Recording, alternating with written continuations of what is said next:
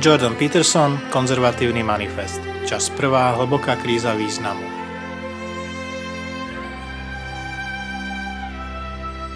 Identita.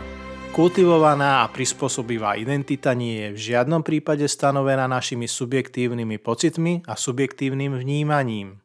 Naša identita je výsledkom neustálej a opakovanej komunikácie, spolupráce a súťaženia medzi rodičmi a deťmi, manželmi a manželkami, priateľmi, kolegami, podriadenými, nadriadenými a našim súčasným a budúcim ja.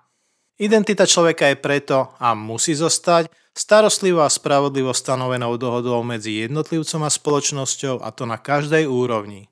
Konzervatívci tak môžu ponúknuť aktualizovanú koncepciu suverénneho občianstva ako najvýznamnejšiu a zmysluplnú formu identity.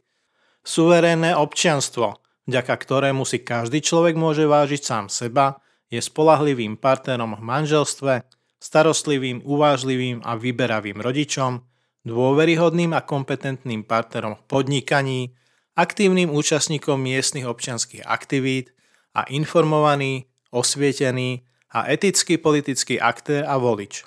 Toto všetko je založené na identifikovaní a formulovaní potreby zmeny západného štýlu rozmýšľania – preč od pôžitkárskeho postoja a práva na všetko, smerom ku konštruktívnym odmenám súvisiacich s obetovaním sa, povinnosťou, zodpovednosťou a reciprocitou.